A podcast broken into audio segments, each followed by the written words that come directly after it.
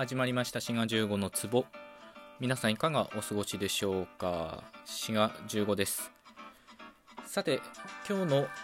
トークテーマは日本語の和とがの違いっていうことでねやっていこうと思います。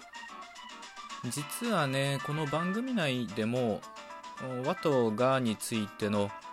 トークっていうのは過去に結構やってるんですよね、まあ、やってるはずです。なので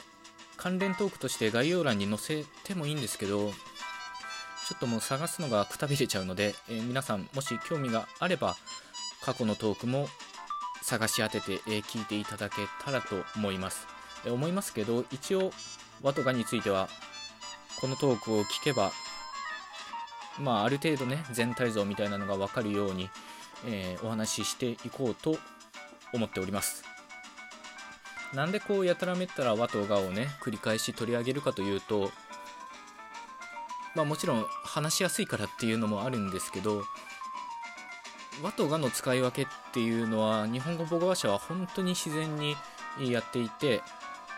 まあ、ある意味で正しい形しか口から出てこないんですよね。まあ母語ってそういうものですけどそれでいてどういう使い分けをしてるかっていうのは全く分かってないんですよね。まあ、ものによってはですねこういう風に使い分けてるんじゃないかなっていうものが、まあ、母語の中にあったりするんですけど和とがはね、まあ、うまく説明しろと言われてもかなりしづらいものではないかなと思います例えば、まあ、今日の例文はイチロー選手ってことでやっていこうと思いますけどイチロー選手はヒットを打った。っていうのとイチロー選手がヒットを打った。これは和と我を変えてるだけですけど何か意味に違いがあるんだろうかということですね。イチロー選手はヒットを打った。あこの和を使った時はなんかイチロー選手を強調してる気がする。イチロー選手がヒットを打った。ああこのイチロー選手がでがを使うとなんかイチロー選手を強調してる気がする。な同じじゃねえかってことですね。まあこの強調っていうのは都合がいい言葉で、言語学ではなるべく使わない方がいい表現なんですよね。なのでこのトークでも和と和の違いを説明するのにできるだけ強調という言葉を使わずやっていこうと思います。結論から先にもう言っちゃいますね。えー、和の方は急情報を表すものあるいは主題を表すとか言ったりしますね。で、がの方は、まあ、旧情報に対して新情報を表すもの、まあ、あるいは焦点とか言ったりもしますけど、まあ、今回のトークでは和は旧情報、がは新情報っていうことで統一して説明していこうと思いますね。まあもっと言うと和の方はおなじみでがの方は新登場って感じですね。ただまあさっきの例文だとイチロー選手なんてみんなおなじみじゃないかと思われるかもしれませんがここで言うおなじみっていうのは談話の中でというか文脈の中でおなじみかどうかということです。例えばイチロー選手はヒットを打った。こういう文が出てくるのはどういう時かというとイチロー選手についてすでに話題にしてるような場合ですね、まあ、新聞記事でもニュースの語りでも何でもいいですけど本日マリナーズの試合があり、イチロー選手が出場した。その後にイチロー選手はヒットを打った。これはですね、前の文でイチロー選手が出場したとあるので、次の文ではもうイチロー選手はおなじみということになって、つまり急情報ということになって、イチロー選手はと和で受けることになっています。まあ、逆に今言った1文目の方のイチロー選手が出場したの方は初めて談話の中でイチロー選手が出てきたので「が」を使うんですね。これはまあある意味で英語の定冠詞みたいなものですよね「ザ」っていう定冠詞は一度文脈に出てきてるものを受けるときは「ザ」を使いましょうみたいなルールがありますよね。まああれと「和」っていうのは実は非常に近いものなんですね。それに対し「が」っていうのは新情報に使うということは漢詩の「あ」に近いとも言うことができます。まあ、今言ったように「が」は新情報に使われるので何の脈絡もなく発言するときは「が」を使うことが多いですね。雨が降ってきたとか電車が来たとかね。ただ実は和とがは情報が古いか新しいかを、まあ、示す以上のことを本当はやってるんですよね。例えば和の方はイチロー選手はヒットを打った。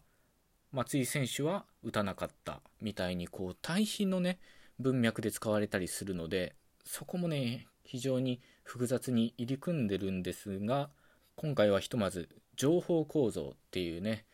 点に絞って、えー、お話ししております。この和と我の違いをはっきりさせるのにねよく使われるのは昔話ですね。これ多分過去のトークでも同じ例を取り上げてると思いますが、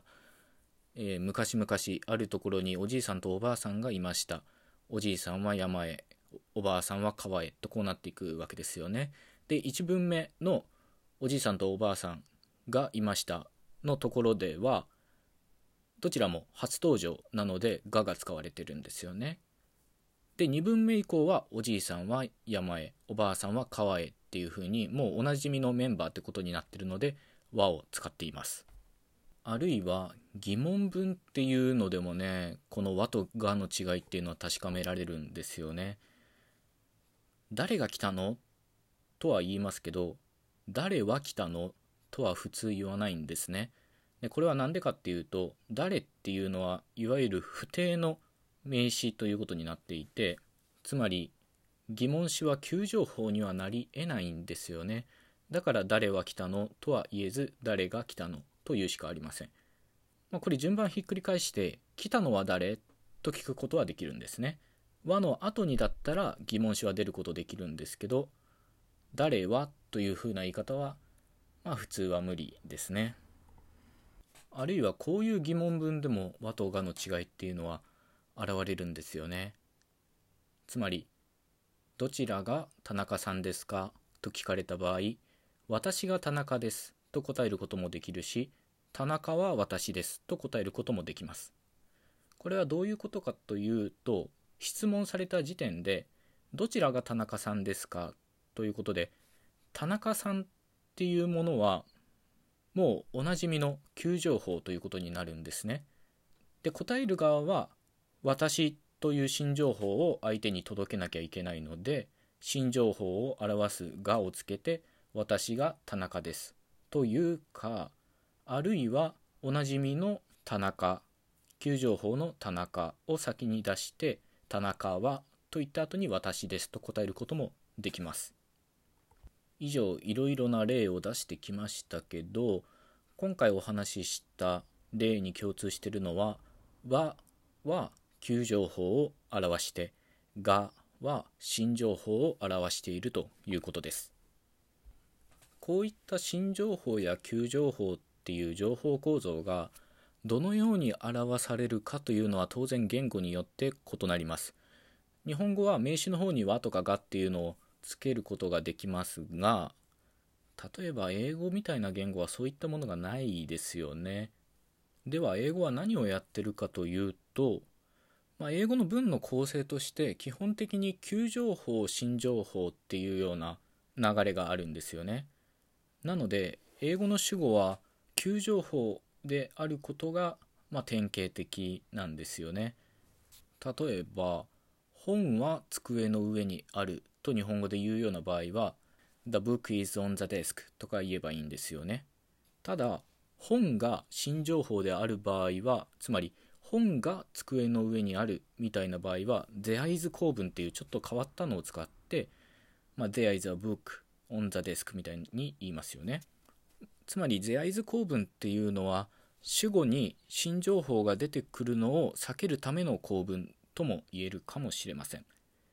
というわけで、え今日のトークは和とがの違いを、まあ、いろんな例を見ながらね考察してみました。最後まで聞いてくださってどうもありがとうございました。ではまた次回お会いしましょう。ごきげんよう。